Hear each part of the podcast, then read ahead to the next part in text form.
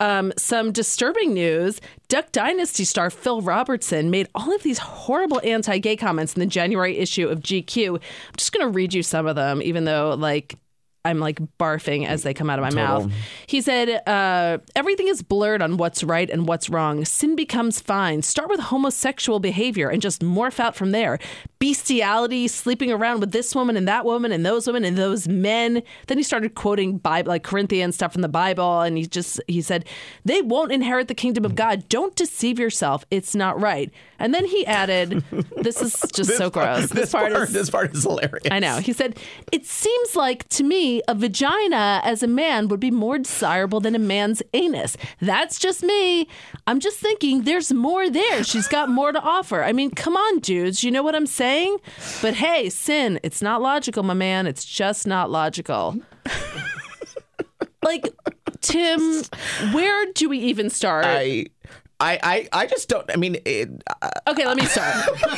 You're stuttering, so let me start. First of all, please don't use the word anus in conversation. I mean, that's where I'm, total. that's like point one. yes. Point two, like, are you kidding me? I know. What century I are we living in? Well, I mean, look at him. He looks like a like he looks like a woods like a man who lives in the woods. Like he, you know what? But there know, are plenty of men who live in the woods who are who are not filled with hate. I just like That's true. I, I feel I feel like this this show is a huge huge show for A and E. They Yeah. have a, I mean the.